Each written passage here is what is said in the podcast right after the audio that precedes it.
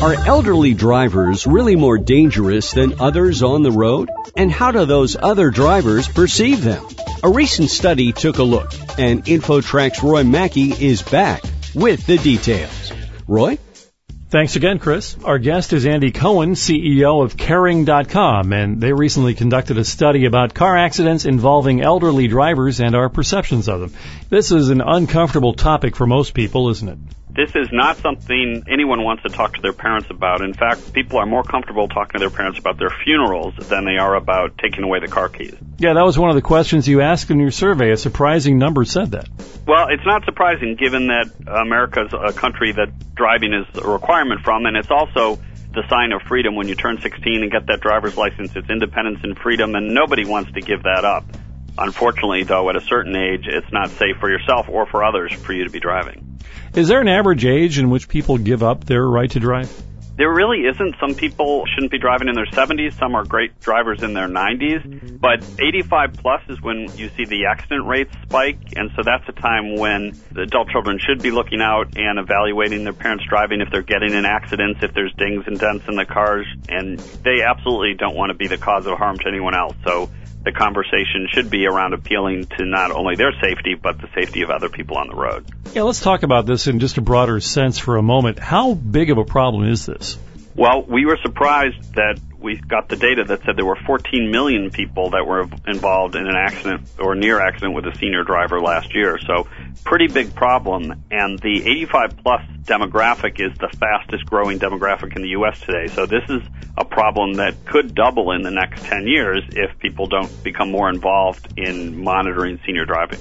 One question that you asked in your survey, which I found fascinating, which demographic said that they were most likely to think that elderly drivers are more dangerous than drunk drivers? Well, it was the seniors themselves, which was interesting because they're the ones that are behind the wheel and they're the most worried about senior driving.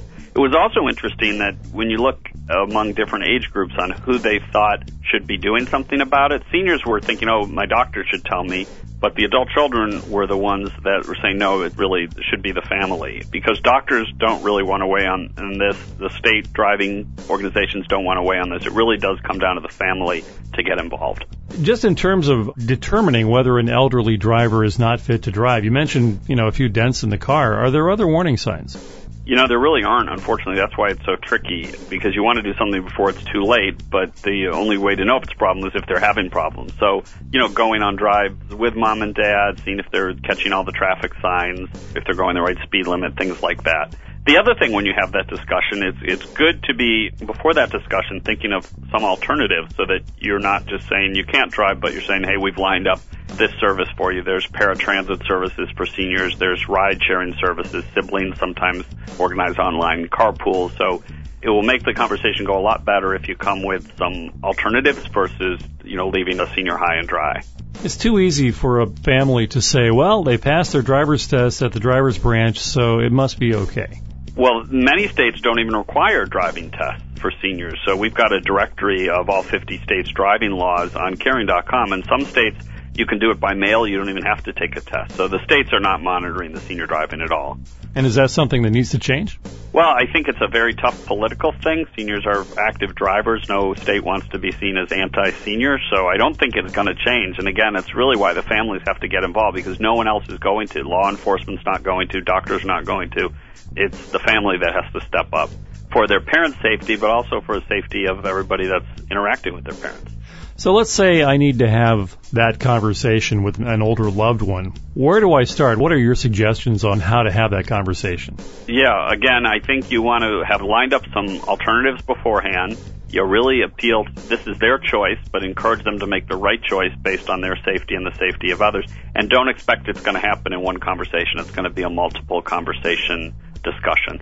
And I will say that a great step before that is there's a lot of new technology in cars. If you're able to get them a late model car that has a rear camera, that has those warning lights on the side mirrors if someone's in your blind spot, some of them have automatic parallel parking and automatic braking if you're following too closely. Those safety features are ideal for senior drivers and could perhaps keep them behind the wheel for several more years. Andy Cohen, the CEO of Caring.com. Andy, before you go, tell us a little bit about what you have there at Caring.com for people. Caring.com is a website for adult children who are caring for aging parents. All right, well, thank you again for joining us on InfoTrack. Thanks for having me. And for InfoTrack, I'm Roy Mackey. That'll do it for this edition of InfoTrack. InfoTrack is produced by Syndication Networks Corporation. Internet services by Pair.com. Our executive producer is Randy Meyer, and I'm Chris Whitting.